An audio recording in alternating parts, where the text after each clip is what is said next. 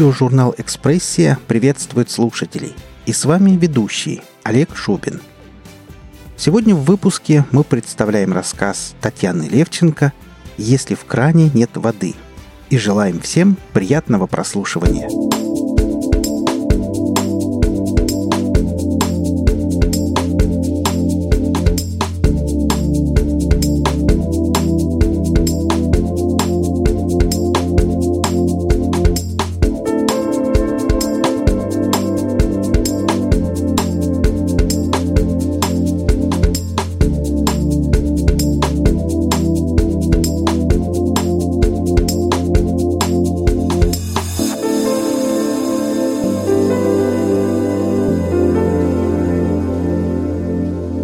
Эту байку Женька Водопьянов рассказал под хорошим хмельком по случаю удачной халтуры.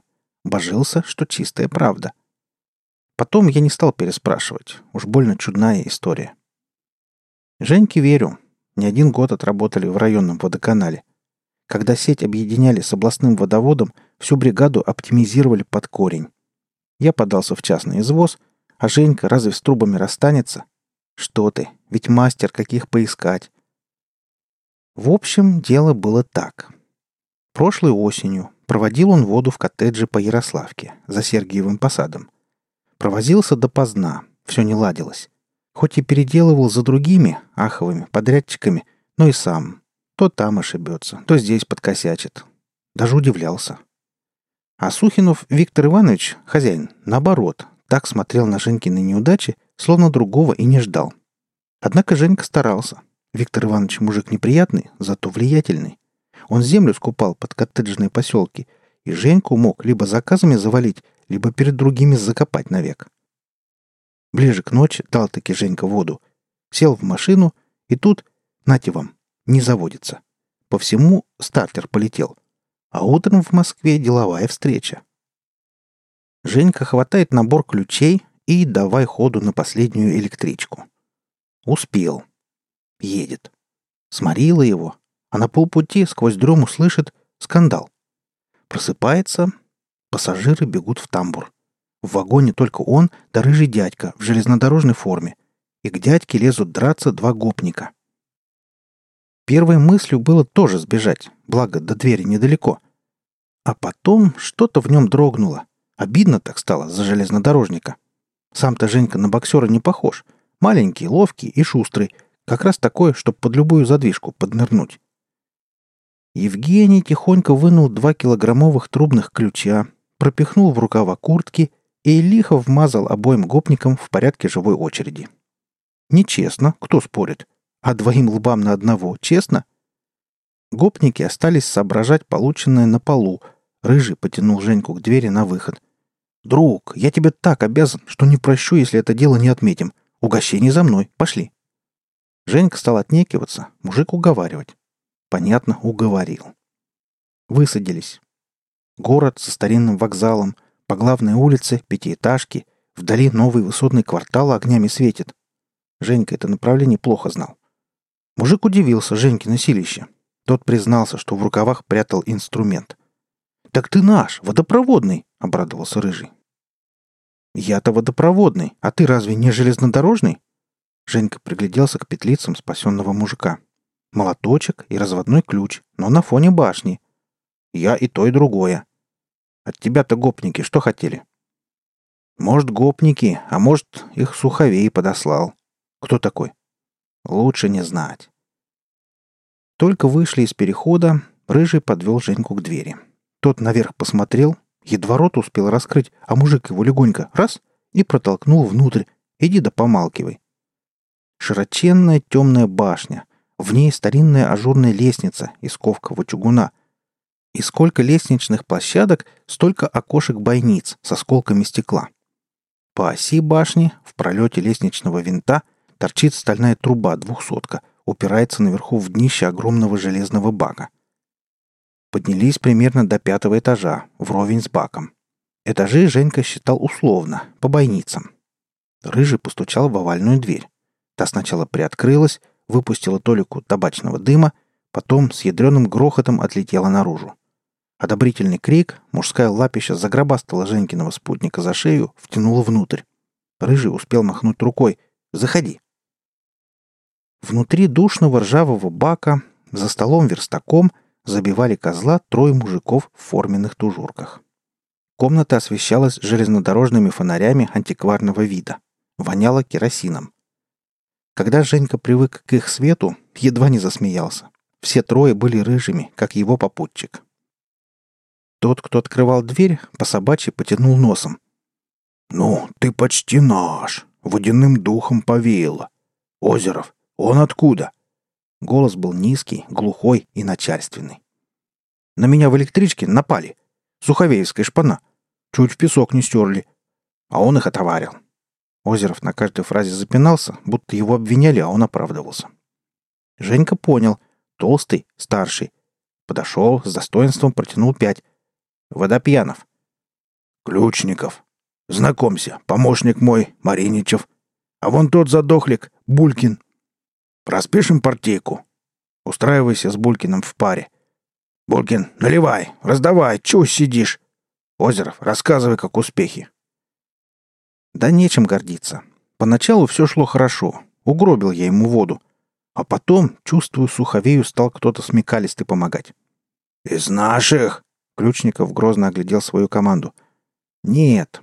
Да я же не видел. К дому-то суховей близко не подойти. Учует». «Учуял, поди, раз своих послал. Ладно, об этом еще потолкуем. Ты, Озеров, объяснил гостю, кто мы есть?» «Не успел». «Тогда знай. Мы железнодорожные водяные. Водопроводчики? Говорят тебе, водяные. Водопроводчик имеет дело со следствием, а мы — с причиной. Неприятности у нас. По нашей дороге есть заброшенная заводская узкоколейка, рядом старинная водонапорка. Озеров в ней родился. А теперь и бывший завод, и узкоколейку, и, главное, башню эту древнюю Суховей хочет снести, якобы под застройку. На самом-то деле он власть свою показывает. Вот и упираемся, кто кого. Водяному без родной водокачки труба дело. Ну и суховею в человечьем виде без воды никак. Короче, Булькин, теперь тебе мочить суховея. Не справишься, спросим. А узнаю, что кто-то снюхался с сухими, пошлю в Сахару водопровод строить. Все ясно. «Не собачься ты, ключ!» — робко попросил Булькин. «Тютелька в тютельку все сделаю». Ключников грохнул по столу кулаком, так что взлетели камни домино. «Сколько раз тебя просили забыть эту тютельку? Ты водопроводный или кто? Тютелька твоя, личная жизнь у гномов, а мы говорим «шелыга в шелыгу». Женька Водопьянов усмехнулся. «Родные слова!» Уж он-то, конечно, знал, что шелыга — это верхняя часть водосточной трубы — всегда пустая, в которую заходят другие трубы. Веснушчатый, рыжий Ключников немного успокоился и, глядя на Женьку внимательными, но уже почти не злыми водянистыми глазами, ласково произнес. «За спасение нашего товарища от рук суховеевских бандитов объявляем благодарность и вручаем приз. С этого дня у тебя не будет проблем с любой влагой. Захочется пить, Хоть квас в пустыню доставим. Решишь умыться, вода потечет усилием мысли, кран крутить не надо. А самое главное, вода будет даже во время профилактического ремонта. А по работе? Ох и жулик ты, водопьянов. Работа от тебя зависит. Паши, как водяное колесо, и будешь в ажуре. А теперь домой. Он властно махнул рукой, и Женька сей секунд очутился дома, голый, намыленный, в ванне. Водопроводные не обманули. Встал Женька водяной бог и царь. В заказах купался, деньги текли рекой, счастье в душе было, море. Не от богатства, а от того, что с любовью и без помех делал свою работу. Прошли осень и зима, а весной снова позвал Виктор Иванович. Ушла от него вода, один воздух в трубах стонал по ночам, как астматик. Женька быстро справился с бедой. Правда, в этот раз и сам не знал, как получилось. На одном своем необычном даре сработал. Ему было страшно, как будто сухим повеяло. Все ждал подвоха. И вот, отъехав порядочно от Сухиновского дома, у самых ворот коттеджного поселка заметил маленького рыжего человечка. Начинало смеркаться, и показалось, что человечек не дать не взять Булькин. Тут только Женьку допекло, кого водяные звали Суховеем. Муторно стало, нехорошо. У платформы бросил машину, купил билет на электричку, сел ждать. Показался Булькин. А как подойти? Что сказать? Что из-за него Сухинов точно снесет озеровскую водокачку? Да и кто Булькин? Мелкая сошка. Вот поговорить бы с самим Ключниковым. И тоже Сахарой тот ради красного словца пугал? Или взаправду мог послать?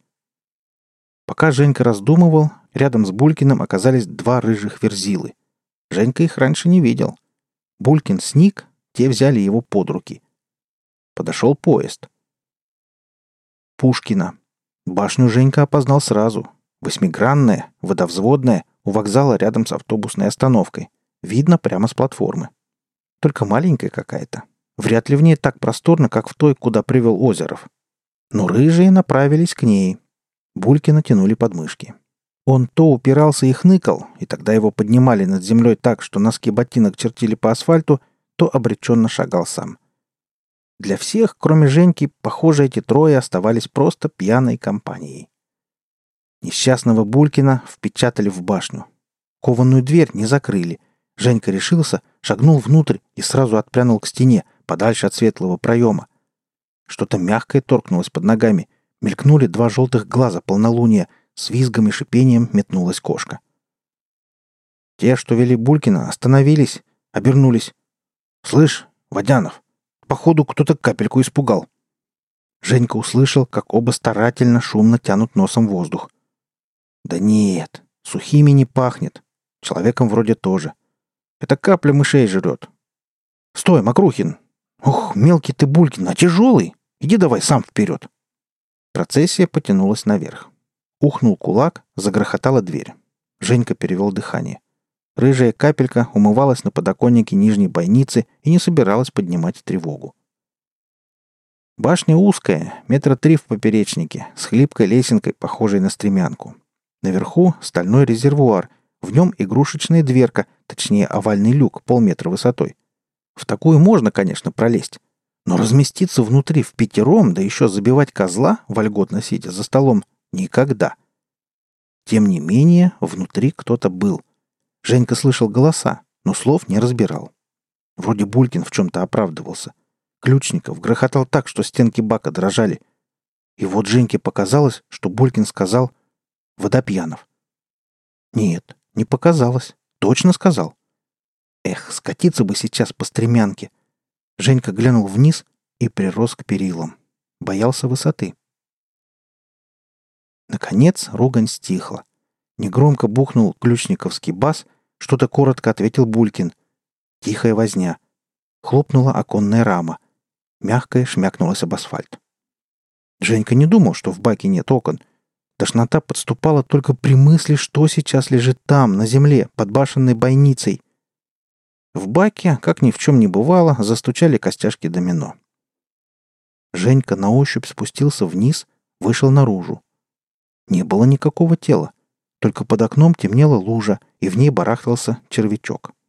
Женька нащупал в кармане маленькую бутылку негазированной минералки, отвинтил колпачок, двумя пальцами поднял червячка и пустил в воду. Колпачок завинтил. Дома Женька выпустил червячка в ванну, которую за минуту до того, по желанию, мгновенно наполнил родниковой водой. Червяк на свету показался умным, глазастым.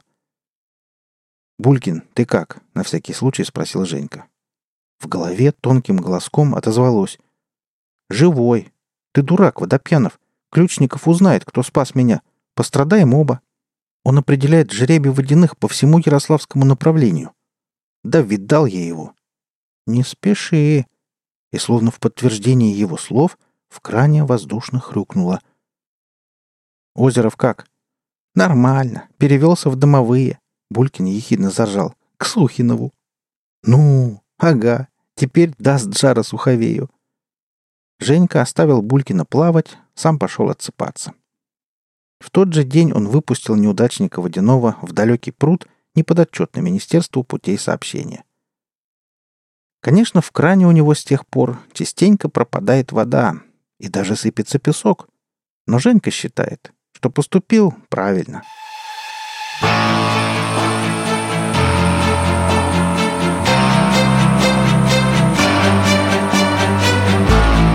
Вы прослушали рассказ Татьяны Левченко «Если в кране нет воды».